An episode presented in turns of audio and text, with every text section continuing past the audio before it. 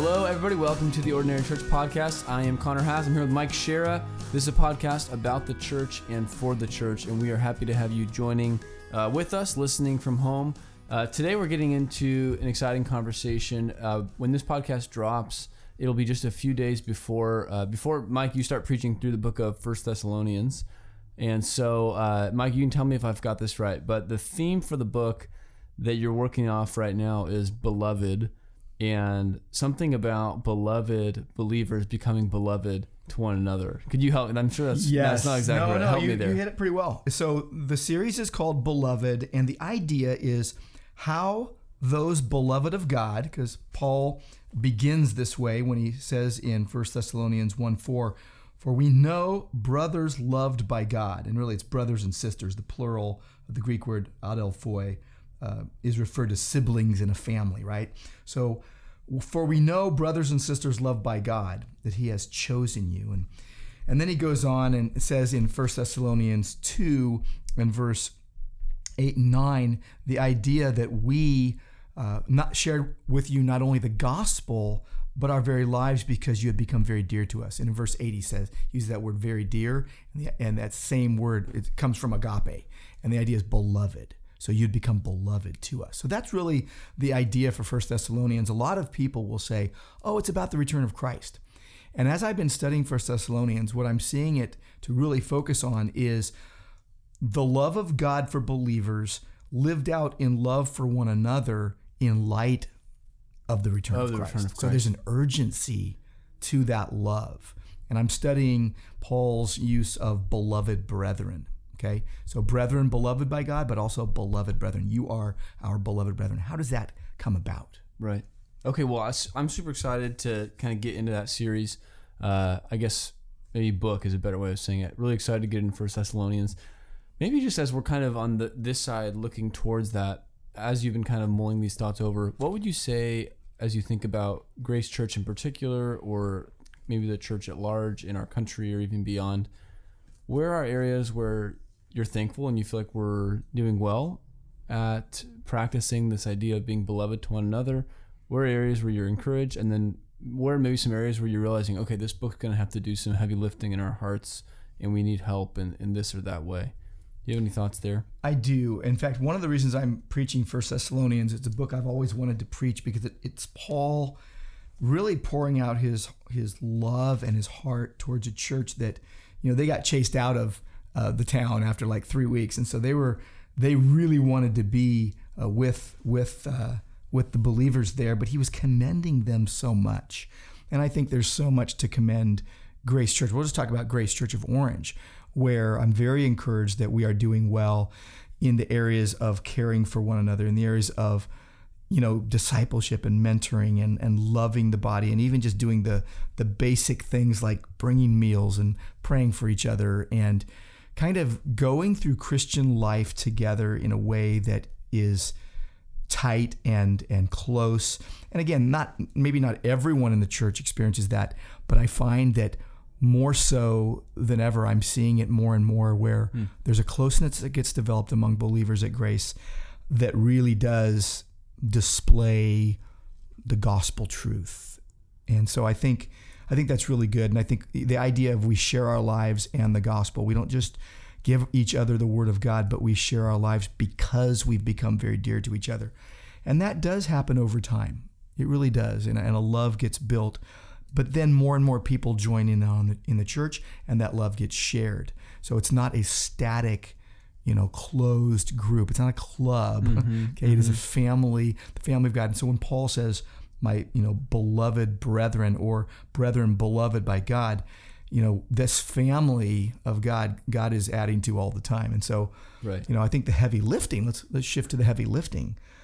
I think that in the moment we have been living in, in the last year and a half, two years, there have been a lot of fractures that have been seen in the body of Christ in general, okay, across the world. Right. Pastors I know overseas and across this nation and local, we're all dealing with the same kind of things. Pastors and elders are dealing with the idea that unlove and forgiveness, unforgiveness and grudges being harbored and misunderstandings have fractured a lot of churches. They've really fractured a lot of people's hearts and lives as we've allowed it to.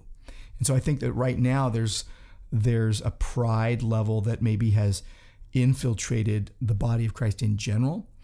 And I have seen pockets of that at Grace Church where people will seem to want to do battle with Christians, and almost like you go, do I know this person anymore? Hmm. Now, thankfully, there aren't, I really, I can't think of anyone doing that right now at Grace. And I think I said that recently in a sermon, like what I just talked about, I, I can't think of anyone doing that. So this is a, a warning if it happens in the future. Yep. But I think we've had some pockets like that at Grace, and it's the kind of thing that hurts all people. It just hurts everybody. Like, because when Jesus said, you know, all men will know that you're my disciples if you have love one for another, that love is to be tangibly shown as we do the heavy lifting of repentance and reconciliation, forgiveness, forbearance, you know, letting things go before they even get to the point of us bringing it up.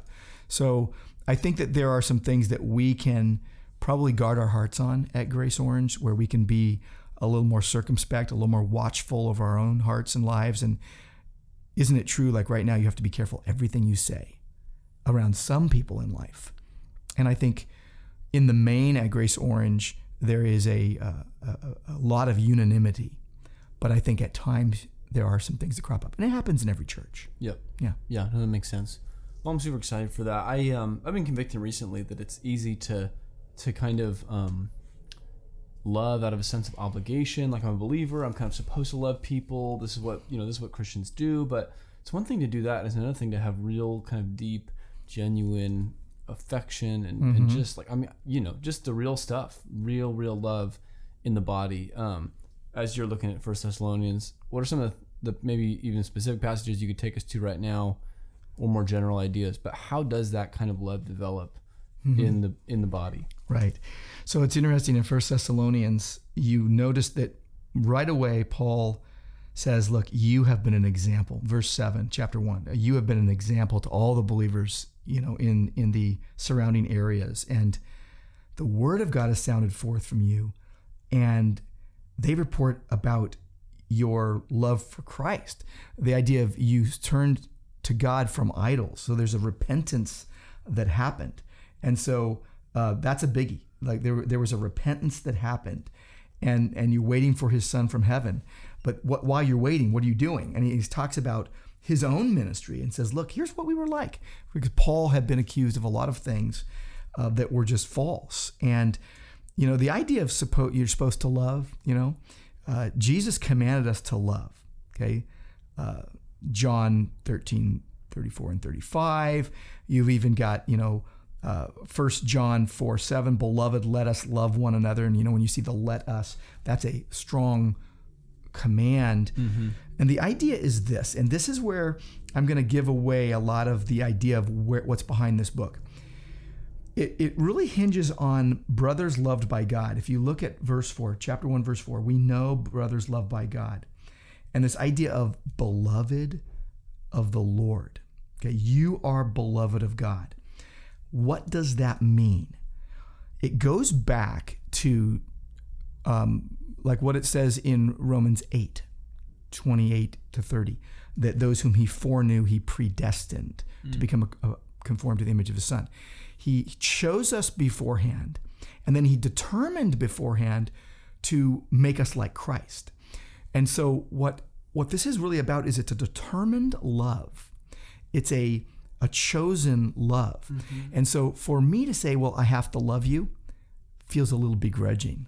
Right. Like, I don't really want to, but no. I have to, right? You're right. You're right. But when I say, I have decided, I have, dec- um, because God has decreed, I have decided that I am going to love. I am, I have chosen this as my pattern in life. It's like when you make the decision ahead of time to do something, let's say you say, I am going to, you know, uh, bless my family when I get home. And so I'm thinking about it. What could I say to my wife? What could I say to my kids?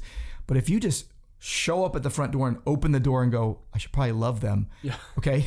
All right. Yeah. So this is premeditated love. Yeah. Okay. Mm. And the idea there is that you, you are, you are thinking about it. You're planning it. You're, you're, you're focused on it. You're, you're joyful about it. And so what, what it does is it, it demands us to have clean and clear relationships. no un, no broken things. Right. And when there are things broken, you go and deal with those right away. Okay. And so the idea of Paul saying, look, we were gentle among you and, and we were affectionately desirous of you. We were ready to share with you not only the gospel, but our own selves, because you have become very dear to us. I love the fact that the very next line says, for you remember, brothers. Okay. Mm-hmm. The idea that the word of God has changed them, that God has turned their hearts and he's changing them by the word. The word is doing the work, as First Thessalonians two thirteen says. We thank God constantly for this, that when you received the word of God, which you heard from us, you accepted it not as the word of men, but as what it really is, the word of God, which is at work in you believers. This becomes very simple. You're beloved of God. He's turned your heart toward him from idols. The word of God is at work in you, and you're doing what Christians do. You are loving Christ, and you're loving the body of Christ. And that is a witness to the world. That, that, that shows the glory of the gospel. And so I really do think that this is the, the main message in First Thessalonians. And let me even prove it to you right in the middle of the letter. In First Thessalonians three eleven through thirteen, he has a prayer right there. And here's what he prays.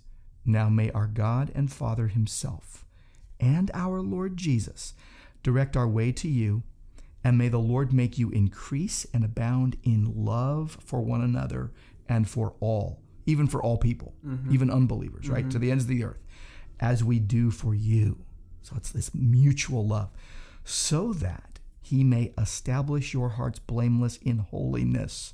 So it's the gospel purposes of God are are are seen and, and evidenced and really brought about by our love through for one another that God enables.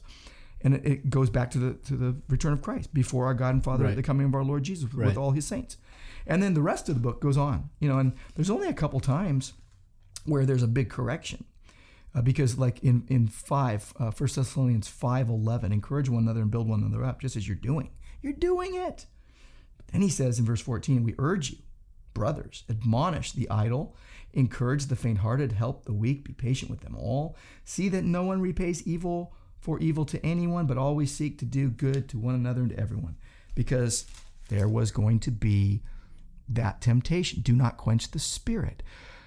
Do not despise prophecies. Test everything. Abstain from every form of evil.